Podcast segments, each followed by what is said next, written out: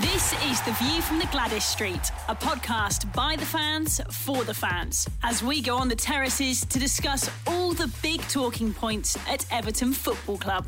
Hello and welcome to The View from the Gladys Street, the second episode in the series of special edition fan podcasts. I'm your host, Ian Kroll, video editor at the Liverpool Echo and a season ticket holder for 20 years. With me today and making his first appearance on the show is long-suffering Evertonian and Lower Gladys Street season ticket holder, Rob Astle. Making up the rest of the long-suffering Blues quartet is Tom Clark and Connor O'Neill, two Everton fans who joined me on the very first episode. Guys, welcome. Since the last time we sat down, a few things have happened. Not a lot happened, just just just a few. We've had a fixture list. We've had a World Cup started. VR's taken over everyone's life, and one or two players have left Goodison Park. But the one thing that hasn't happened is players coming into Goodison Park. The transfer window shuts on August the 9th at 5 pm, and as of yet, Everton haven't signed a single player. Connor, I'm going to start with you. Are you worried by the lack of incoming transfers at Goodison? Uh, not yet. No, I don't think. Um, I don't think. I didn't expect anything to really happen quick this this time round. I think last season we we we kind of went too early and bought too many too soon. You, you could say.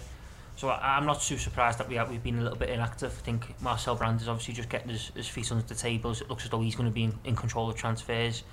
Um, Silva's not wrong being appointed himself, so I would imagine that they're still working on areas in which they, they, they're sort of defining as massive improvement needed to, you know, we can survive for now.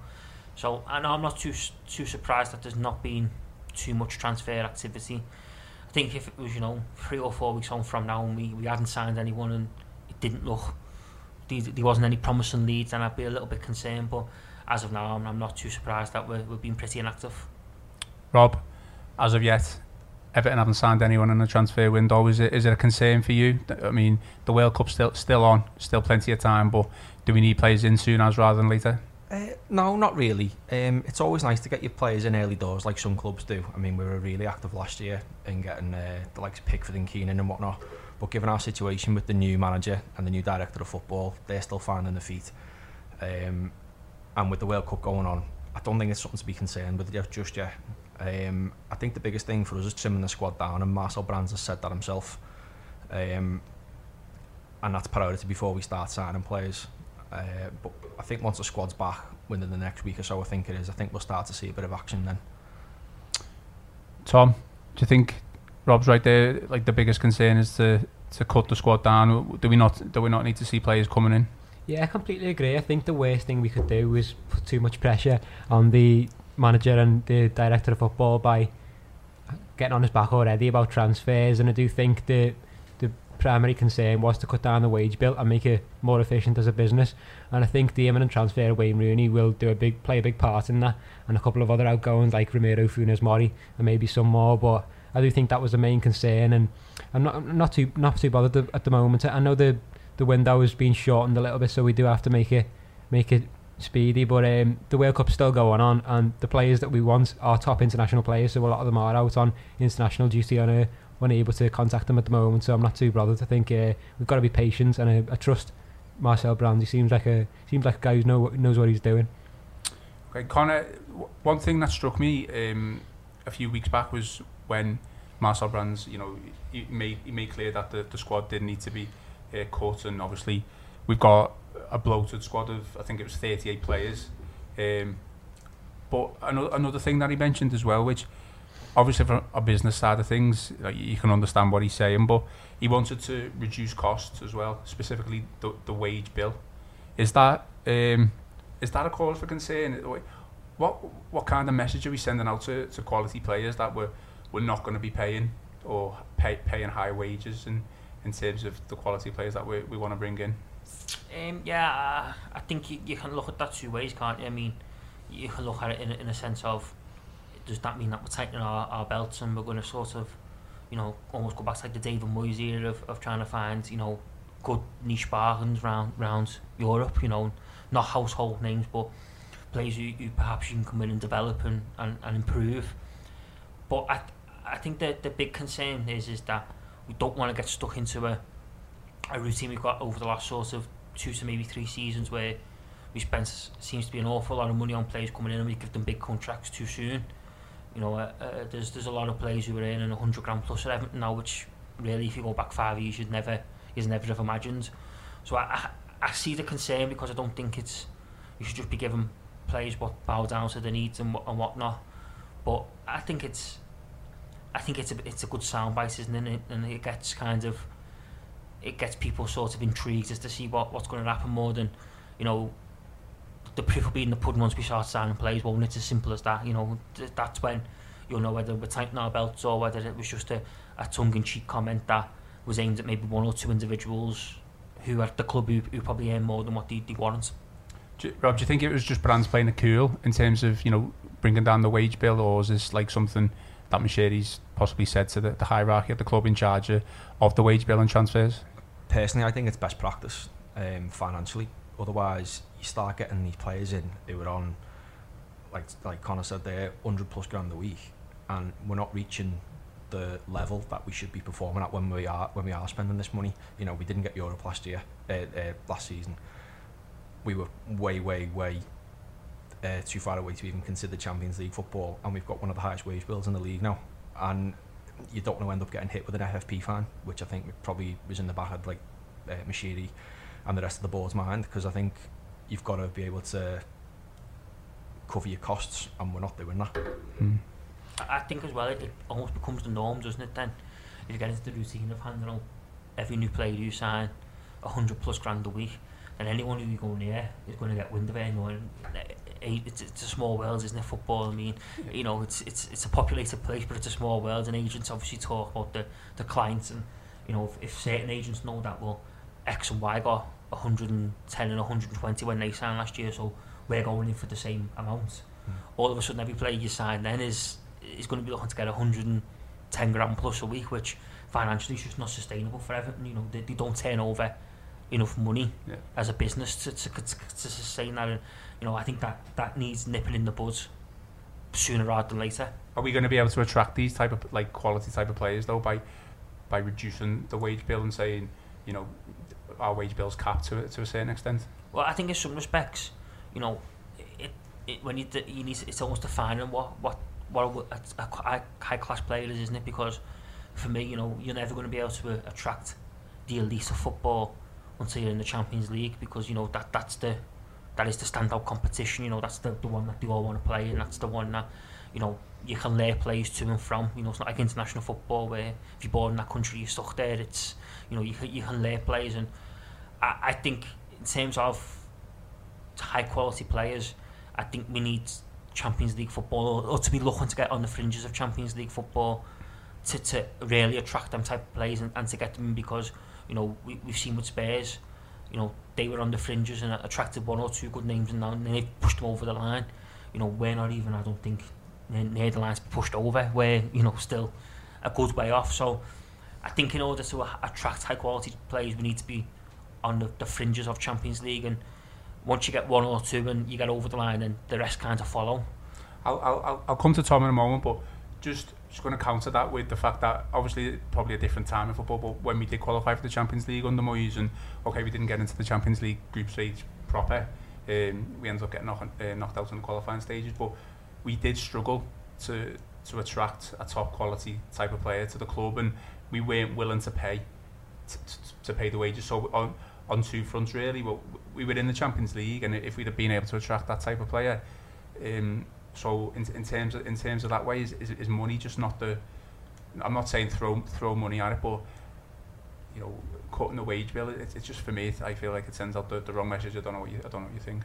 Uh, I mean, yeah, it, it is in the sense that if you're cutting the wage bill, you know, you you got to look at and be, be brutally honest. If you cut the wage bill, then when we do become sixth, seventh, eighth, you, you can't really complain if, if that's what you want. I think that the issue, the issue at the minute is, is that there's a lot of players in what I mean. I think there's there was a stat that five of our players at one point earned more than Harry Kane did at Spurs until he signed his new contract. Which you know when you look at that, it's, it's quite staggering, really, isn't it? You know, so I think if you're cutting the wage bills to kind of you know tighten the purse strings and say, oh, we're going we're going to accept seventh, eighth, or ninth, then it does set out the wrong message because it's not exactly as though you know we're looking to go for it and, and and have a go. However, I think if if you're doing it as, as kind of a point of face to say we've got to come in and earn high money, then I, I certainly wouldn't disagree. Mm.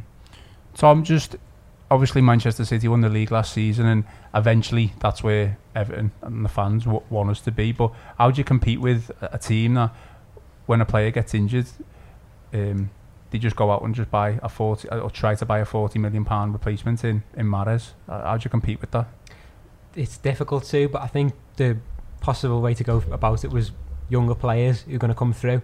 And I think that's why it's important to hang on to the likes of Ademola Lookman, the ones who are bright prospects. I think that's the level we've got to be going for because, as, as we've said, we, we're not able to attract Champions League quality players, but we are able to attract players who could be Champions League quality in a few years. And uh, hopefully, hopefully we can rely on our scouting network to let us do that and think what players can be that quality in a few years and that's what we've got to be looking at and we've got a few of them on our books at the moment so we've got to be nurturing them keeping hold of them and making sure uh, they're on our books and we can look to the future Okay, then. Well, as mentioned, like no, no one as of yet has, has come in to the club, but we've had one or two players leaving.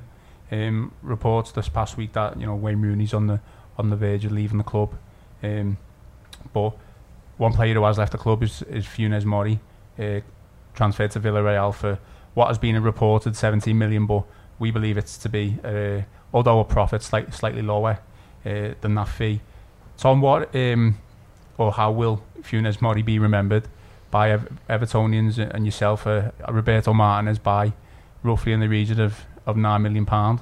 I'd be made up with 17 million for Funes Mori I was never a massive fan of him I thought he was he, he tried hard but he was a, always a bit erratic and never a really solid centre back. And I thought uh, what's it called last season when he was he was on his way back and some some blues were looking at it thinking oh can't wait for him to be back. But I think a lot of them were forgetting what he used to be like at times because he could be very unreliable at times. And I think 17 million would be great. And um, I remember the rumours at the time that um, R- uh, Roberto Martinez had the choice between buying Funes Mori and um, Virgil van Dijk from Celtic at the time. He was going for about 8 million or something like that and he went for Funes Mori so uh, things what we could what we could have had in, in a way but I think he, he did all right. He, um, he obviously struggled with injury towards the end, but when he was there, he was he was there. He was there, but he wasn't wasn't someone to rely on, to be honest. So uh, I'm not, not not a big loss for me.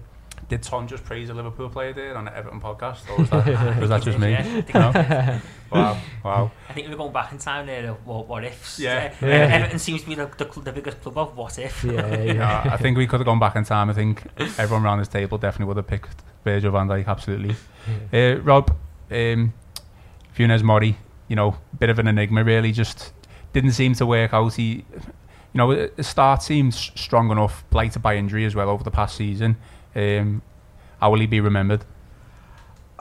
always had a mistake in him. I thought Hmm. I had high hopes when he first came to the club, and we paid decent money for him at the time. Or like you said, nine million. Um, but despite a few encouraging performances, um, I think he, I think he made one of his first games against Liverpool, uh, against um, at Goodison, and he um, he had a really really good game. Later games he was always good in the box, the opposition box. He scored a fair few goals, uh, but again, always had that mistake in him, I thought. Um, and obviously, the injury didn't do him any good. Uh, I think it was well over a year he was out for, wasn't it? Uh, and then he just didn't get back into the team. I think it was only right, really, that he was uh, one of the first out the door. Yeah. Connor, this was a player that was probably, you know, one of the first names on the, the Argentinian defensive uh, defensive list. Um, there's not much to be said about the Argentinian defence uh, at the moment in this World Cup. Is he? Have we done him a disservice at the moment? Does do you think he deserved a chance after his uh, after his injury, his, lo his long-term injury, and, and now is on his way back? Eh, I, I think the big the big thing is seems to be the money, doesn't it? When the fees coming for him, yeah.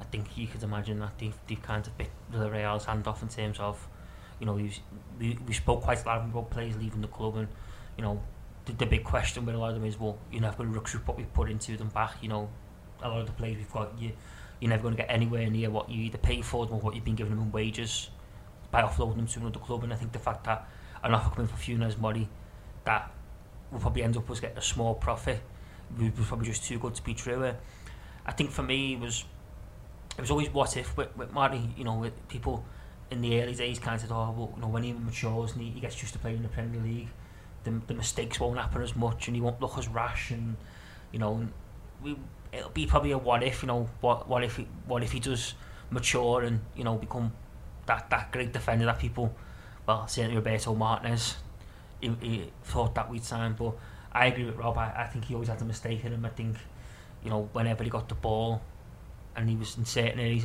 of, Goodison Park, he kind of you had your heart in your mouth, and you know, for for me, kind of his defining moment was when he got sent off around field and just the, the pure stupid stupidity and you know the you know the idiot so the idiot style you know clutching of the badge as he walked off and you know that that left a bit of a bitter taste in, in my mouth and I just think I think the fact that they've they've, they've sold them for money and they're going to make a profit is just too good to uh, the club probably just thought it's too good to be true and they bit their hands off for him.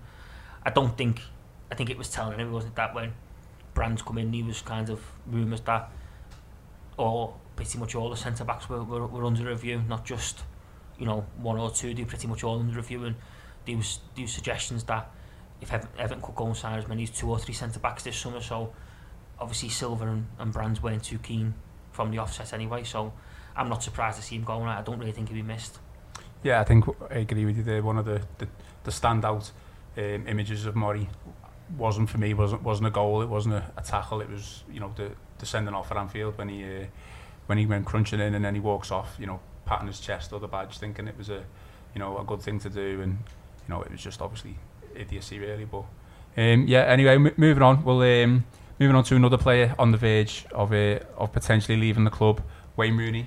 We discussed him in the last last podcast, and um, you guys had your thoughts. Um, it, it's looking now that he, he will leave the club, but you know, Rob, will his return to the club, his boyhood club, be seen as a failure? I think it's unfair to call call him a failure. Um, you know, at the end of the day, he was our top scorer, wasn't he? Um, I think Rooney's problem was was that he was well past the well past his prime. You know, United only let him go for you know, let him obviously let him go for nothing. Um, but I just felt in games where the bigger games against, let's say, the top six, he couldn't play in them. He was more suited to playing against your lower league teams and your uh, in, in that central role, and he wasn't really given that much.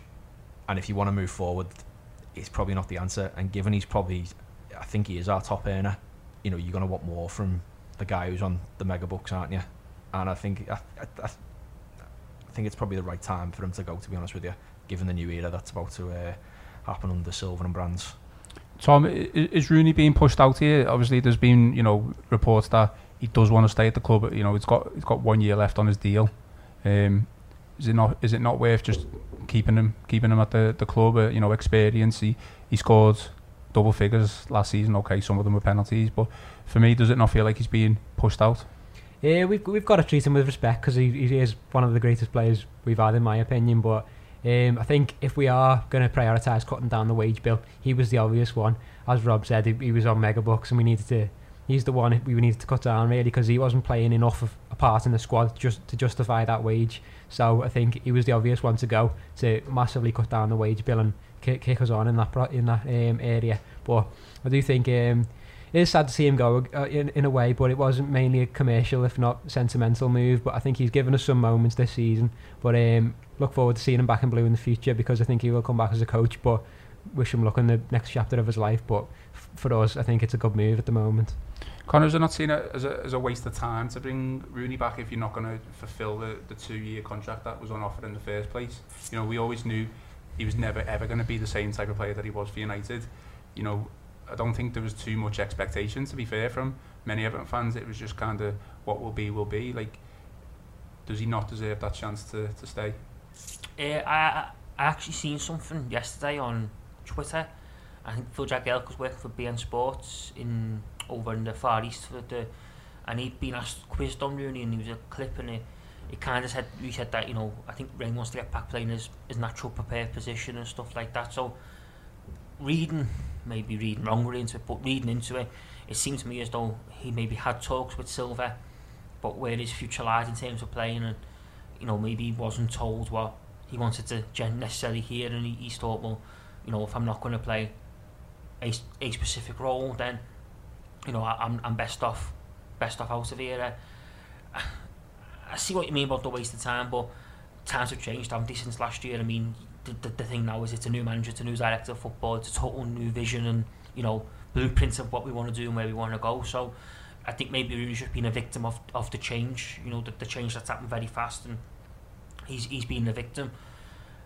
I'm not really surprised to see to see him go. In fairness, I think his wages kind of, you know, often left a lot of people questioning, you know, why he's why he come back, saying, oh, well, you know, no surprise seeing him come back, he's on X amount a week and what have you. So I think the wages were always going to be a, a big thing because, you know, even though we got a, a slightly past it when Rooney, was still our, our highest earner, which I think people kind of didn't take too kindly to. So I'm not surprised to see him go, but I think there were still moments last year where you saw his class and you saw his, his, his you know, I mean, you know, certainly for me, one of my moments of last season was was, was his, his hat-trick goal against West Ham where, you know, I, I don't think I've, anyone, I've ever seen anyone strike a football so cleanly, you know, it was, it was, it was just magic, you know, and a, a Goodison night under the floodlights and that's what happened at the Gladys Street then was just, you know, that was what the hope was, was it, them members were going to come on a, a more weekly basis, not once every blue moon, so no, I'm not surprised to see him go. I think the, the two-year contracting was always a bit of a token gesture anyway. I think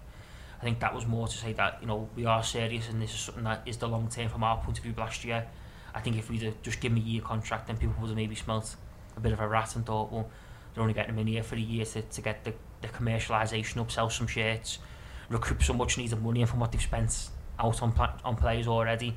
Don't forget, I think he was about the, the sixth player we got in last year. So there's already been a massive outlay anyway, and I think maybe people have thought, oh, he's just coming in to be like the commercial, you know, image of the club. So that was why the two year I think coming, but I think he's just been a, he's a victim of the change, the the, the Silva and the Brands change, and I think next year if Silva sticks to his, his route to what we've seen at Watford, I think a lot of our, our play will be based on pace and getting forward and, and counter attacking quickly and there's no way Wayne Rooney can be can be a part of that team now. His, his legs simply couldn't be able to withhold the withhold the, the pressure. So then, to two players who, or, or one who's left the club and one who's on the on the verge of leaving the club, to three other players really whose um, whose futures are slightly uncertain in Kevin Mirallas, Oumar Niasse and Ademola Lookman.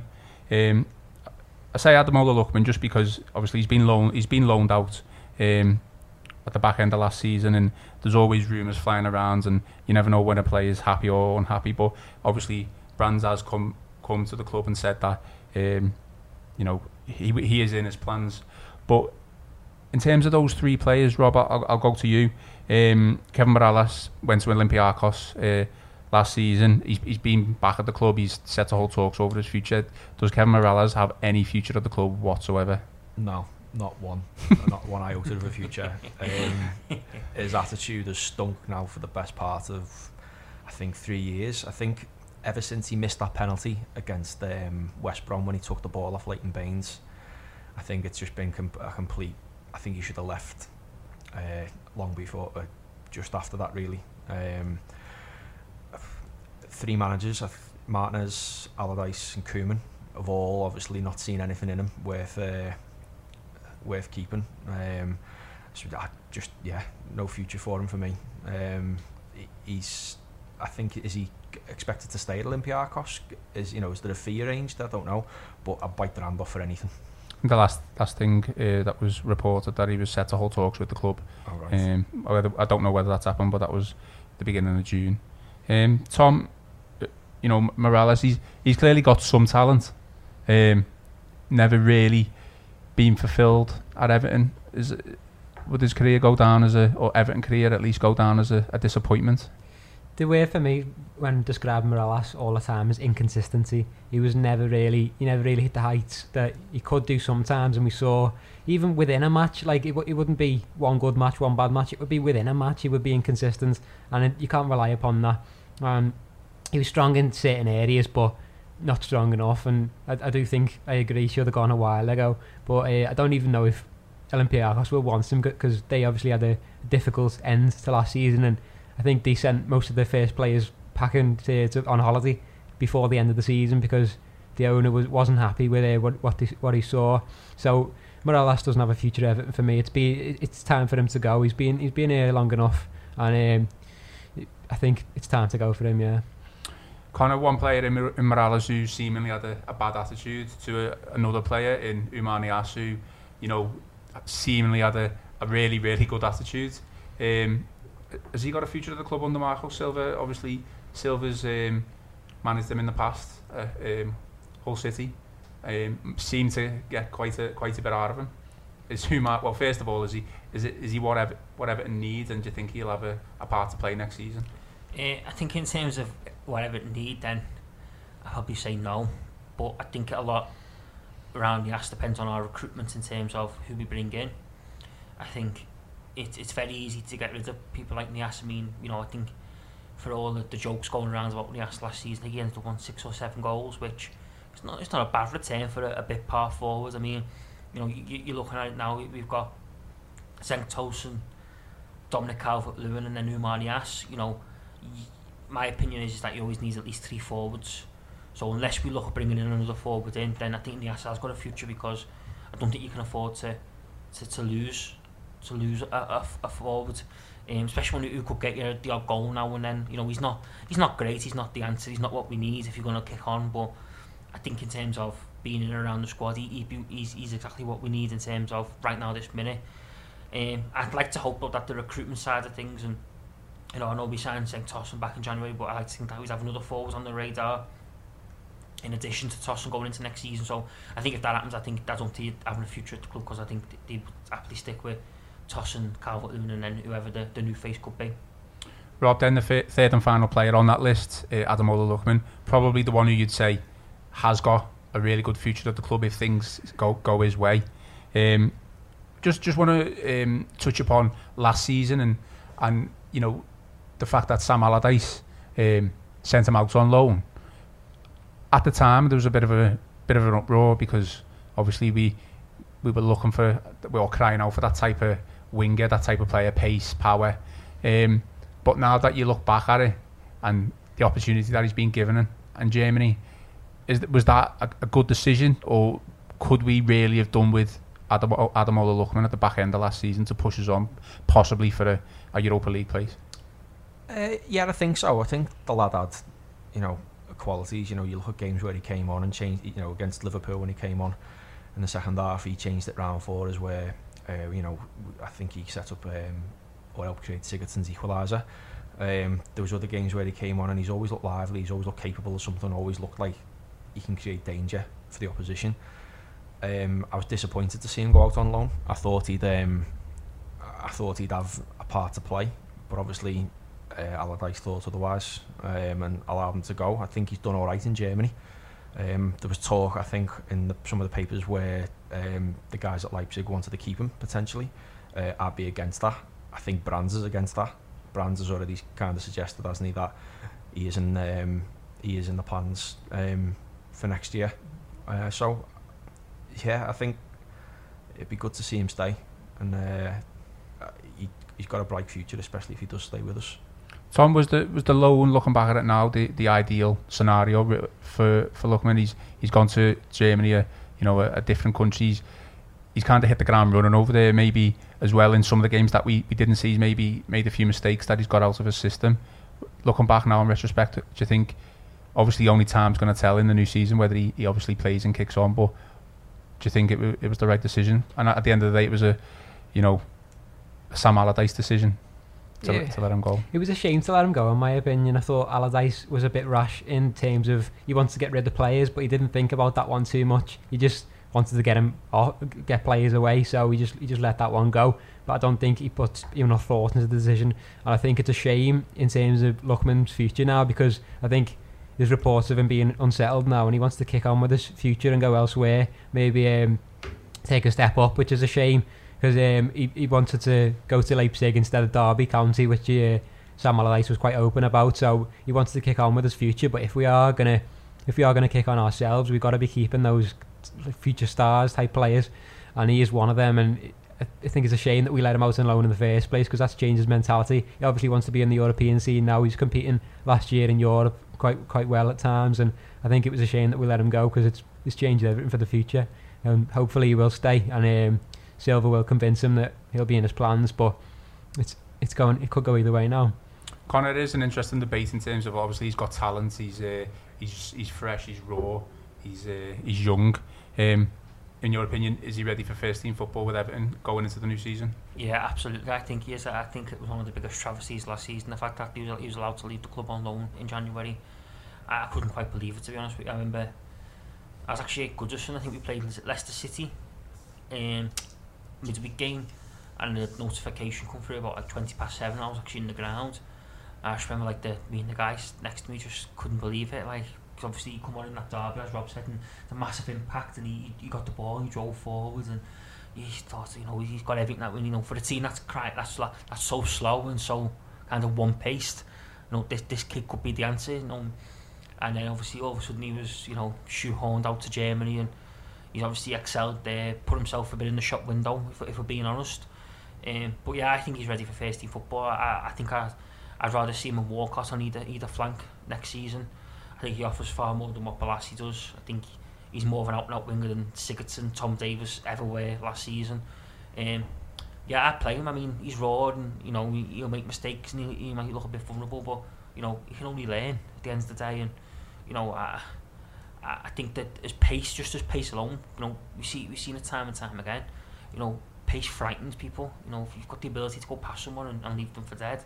You know, we've seen it when Theo Walcott first comes to the club when he was ghosting past plays because and everyone was you know on the edge of the seat because we hadn't seen it all season. You know, we, we used to kind of one-dimensional wingers. So yeah, I, I, I think he is ready to play first team football. I, would like to see him with Walcott as the two wide starting next season. I, I really would. Moving on then, and speaking of speaking of next season, um, fixtures uh, re- released in the, the past couple of weeks. Um, first, there's no easy game in the Premier League for sure, but first five games are considerably easier than the first five games than we had last season. Wolves away, Southampton at home, Bournemouth away, Huddersfield at home, West Ham at home, and then the sixth following on the tough, the first tough one, Arsenal away on the 22nd of September. Rob, what did you think when you first saw those fixtures? Were you have a smile, smile on your face there, or it was always going to be better than last year, wasn't it? um, definitely, uh, it's a it's a much. I would like you said there. There's no easy game in the Premier League, but on paper, it's a much easier start than it was last year. Um, looking at them, I think they are all winnable games, but we probably won't win them all. I think we've got to give the new manager time to bed in his um, his new tactics and style, etc., etc. Um, but I probably would be disappointed with anything less than ten points out of them first five games. Um, especially the home games, certainly we are winnable. Uh, we have got a tough start against Wolves, newly promoted team, spending a fair bit of money. I think that's that's the real test there. But uh, but yeah, definitely ten points out of the first five. With uh, I'd be happy with that. Yeah. Tom, Wolves away, certainly a, a game that you would probably have picked if you were if you had the choice. But when you when you sit back and look at it, like Rob said, there, it's, it's not going to be easy. They're going to be uh, full of confidence. At the end of the day, they got promoted uh, from the Championship last season, um, and they're going to have a, a buoyant crowd behind them. Wolves were very strong in the Championship last year, and obviously they've got uh, the super agent Jorge Mendes behind them as well, who's going to probably bring in quite a few. They've already signed uh, Rui Patricio, the Portugal goalkeeper, and they've got a few on the books already, Ruben Neves, and probably going to snap up some of the uh, sporting players who are leaving at the moment as well. So they will be a strong team next year. But you've got to look at those first five fi- fixtures and lick your lips and think we could we could carry some momentum with them. We could shoot near the top of the table, and that could set the manager up perfectly. You don't want to put too much pressure on him, but they're perfect to get to the top and have a little platform to work off. And it's it, it's a great great opportunity, but we just got to make sure we'll take we'll take that. Connor, Marco Silva's renowned for having fast starts with whatever teams you know that he manages. Is, is he also a lucky manager in terms of the first five games that he's, he's got there? Is that, is that what we needed? A bit of luck.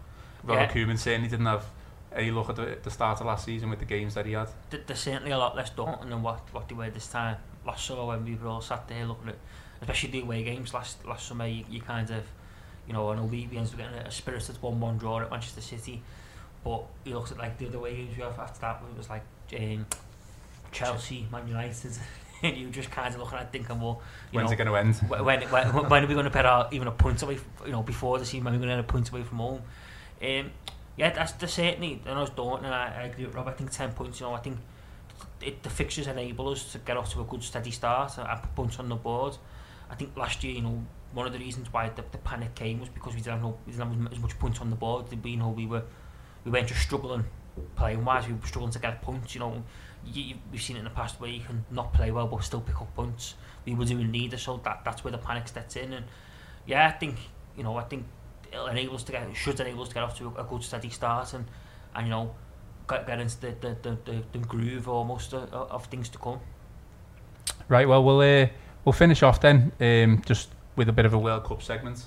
Um, seems as it is the World Cup, and uh, as we were just recording here now, Germany have uh, Germany have gone out the World Cup thanks to uh, South South Korea. Um, Rob, and tell us this one standout player from the World Cup you'd like Everton to uh, to bid for and be in an Everton shirt at the start of ne- next season. We've actually been linked with him, um, Hirving Lozano, the guy who's uh, playing down the wing for Mexico. Mm. Um, I've watched Mexico games and he's uh, he's he's been electric down the down the flanks. Um, he'd certainly be a better option than Yannick Bolasie. Um, but whether we can get him or not, a different matter. Uh, you know, I heard Barcelona were also interested in him. Mm. Um, you know, we can't compete with them. Um, but yeah, uh, definitely that Lozano and Loftus Cheek as well. Um, we wanted two. He doesn't want yeah, one. one, two, yeah. um, you know, I'm not sure again whether we could get him on a permanent transfer or just be a loan from Chelsea. But you know, he impressed with Palace last year, and he's impressing for England again, and he'd be he'd look good in our midfield, I think. Mm, Tom, do you agree with any of that, or do you disagree with any of that? Completely agree. Tho- Those were my two as well. Those were my- my two players um, I've been looking at. Uh, Hirving Lozano, I think we were linked with him because he was a PSV with Marcel Brands, who bought him there in the first place. So I thought we had an, a bit of an advantage there. But I was hoping that I'd be tied up before the World Cup because I knew if he had a strong World Cup, all it took was one game, one 90 minute game. Suddenly Barcelona were being thrown around in there. And um, Loftus Cheek's the other one. I think Chelsea would be willing to send them out on loan, so I think that would be great. Add a bit, cla- add a bit of class to our midfield. I think he'd be great for us. But we've got to look at some of the England players as well. I think Danny Rose at left back and uh, Marcus Rashford up front has been mentioned as well. So um, could be some closer to home, but any of those I'd be I'd be over the moon with. Obviously, realistic players, uh, kind of like uh, Tom and Robbie just just mentioned there. What what do you think? What do you think yourself? Yeah, I, I actually agree with Tom, not necessarily based on the World Cup, but Marcus Rashford. Hmm. I think he, he'd be perfect for someone like us. I think you know we need a forward who, who, who's got a bit of pace and get him behind. It looks as though he's grown frustrated at Manchester United with his lack of game time and that he kind of doesn't really get a look in under Mourinho and it, it doesn't look as though it's going to change anytime soon. So I, I think you know he's he's a realistic a realistic target. I think you know we saw we could potentially get even a loan maybe for the season.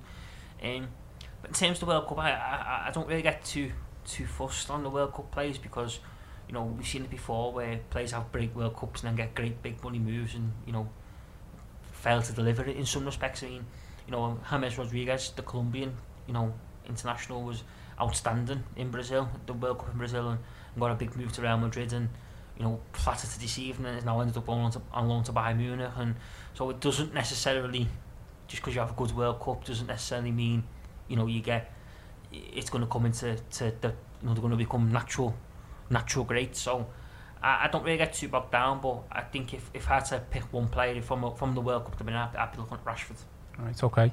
Um, just quickly then, before before we finish, um, mentioned it at the start of the podcast, but uh, VAR, good or bad? Rob, um, are you a fan? I don't like it. Uh, it's it's too. It kills games for me. You know, you, you, you decisions. You know, it, they need to be made in like an instant, and to keep the game flowing. And you know, there's been a few incidents within the World Cup so far where it's completely like stopped the game and whatnot. I just don't really like it. I mean, it does get decisions right most of the time. I think it does need tweaking a little bit, but yeah, not a fan. Tom, we saw VAR at the um, in the FA Cup last season, which bordered on farcical. It's been at this World Cup, um, maybe slightly a bit more, well, a, a little bit better. But is that little bit better, or any improvements? Is that is, is that for you? Would you want to see it in the Premier League next season? It's been very common in the World Cup, and uh, to be honest, I think it's a shame that we have to rely on the technology because I do think if the referee and the assistant referee could keep up with play, then we wouldn't need it. So, because even even VAR as well, that's contentious itself because there can be decisions made by the video analyst referee that are contentious still. They could watch it again and still get it wrong. So I think if they can keep up with play, it would be much quicker to just just go with the what the referee thinks. So I think it, it has been a bit messy. So unless they can properly sort it out, then not for me now. Connor, is it is it important to get to get the decision right, or do you think just you know just natural and just let the referee get the decision wrong? I, I actually I'm going to disagree with the two of them because I actually quite like it. Me, I Yeah. think it's I think it's still in its infancy, and I think there's still going to be ways in which you know how it works and how it's shaped and how it's going to you know go forward. But I think you look at like today the Germany game there, you know, unless we used VAR, then you know you wouldn't have noticed that it come, Toni Kroos played the ball to the South Korean lad. Now, say for instance that he would have rightly either disallowed it off the referee in the linesman's original point and Jerry Rope do then score one morning and go through to the World Cup. To the next round of the World Cup. Then you'd be feeling a huge injustice to Mexico or Sweden or whoever was going to be eliminated because technically you know South Korea were denied a good goal. So I, I think I think it's it's served well so far. I think there's been a lot of good a, a lot of good decisions from it. I think the way it's implemented and the way it's kind of used leaves still leaves a lot to be answered. But I think that now now football there's too much money relying on it. There's too it's too big of a sport that simply they can't afford to get decisions wrong. And I think it's it's naturally going to become a part of the game in years to come because you know uh, a, referee. I mean, I take Tom's points about keeping up with play, but I, I can imagine it's very hard because you know if the ball's at one end and it breaks quickly, you know, the, some of the some of the players come run as fast as as athletes, you know. So it, it is hard to keep up, and I think you know every little every little helps towards the effort uh, towards towards giving right decisions. Okay, so we'll just finish off quickly, Tom. Um, Germany are out of the World Cup, um, which kind of leaves the the whole competition wide open. Um, your predictions on who's going to win the World Cup? Do England have a chance? They do. They, they do actually have a chance. That's the thing. We we always uh, kind of sign them off, but do they actually have a chance this year. Um, for me, it's been Brazil since the start. Though I think Brazil have the quality in the team, and they, I don't think they're going to slip up like they did last time with with uh, the semi final last time. I think they've got a strong enough side with a strong enough bench this time to just dominate it when when they really get going. Obviously, they're playing tomorrow and they have a chance of going out, but I do think they're the strongest side. And if it does go on that, then it, it's going to be them. Rob, will it be nice to have a, a World Cup winner in the Everton squad in Jordan Pickford, or can you not see it? Uh, definitely, and I do think they've got a chance. I think you know Germany have gone out today. Um, I'm sure there'll be uh, some other um, casualties further along the way as well. I think it's a young squad. Southgate's got them playing. It's the most likable England team in a long time. Um, yeah, we've definitely got a chance. Connor, Germany are out. France and Argentina play each other in the second rounds with a number of other big teams struggling. Who's going to win it? Uh, well, I agree with Tom. My pick before the tournament was Brazil, um, but I actually think England have got a very good good chance this time round. I've been I've been actually impressed with England all the way through. I think they, they've actually, you know, I know people like the weekend said, oh, you know, it was Panama and you won, you know, they, they should be beating them 6-6-1 or whatever, yeah. But you look at some of the other big nations like Spain, you know, Portugal, they've struggled to get past teams like Iran, you know, teams you, you, was, a, you was a thought that they, you know, they, the cricket score them, it'll be 5 or 6. So the fact England are scoring goals and, and, and are playing well. And, and I actually think that the best thing is to, about this England team is, is that, you know, probably apart from Harry Kane, there's no real big superstars. There's no real sort of like, oh, you know, household names. You know, everyone just seems to be like, they're working hard as a group together. No, no egos. there's no egos and, you know, they're all in it for the same thing. And, you know, I think for as long as they keep Harry Kane fit, they've got a great chance. I mean, you know, he's a natural finisher. He scores goals. You know, he comes alive in the, the, the, the box and, you know, I think they've got as good a chance as any any of the nations there left left in it. Okay, guys. Well, I think we'll leave it there for this episode. The the World Cup is uh, certainly whetting the whetting the appetite for the the Premier League kick-off in August. Um, but I think we'd all like some fresh blood in uh, over the over the coming weeks and certainly months to, to give us another boost. Thanks very much for listening to this special edition fan podcast show. We'll be back featuring more views and opinions from fellow Blues on the View from the Gladys Street podcast in the near future. Until then, goodbye. You've been listening to the View from the Gladys Street podcast from the Liverpool Echo.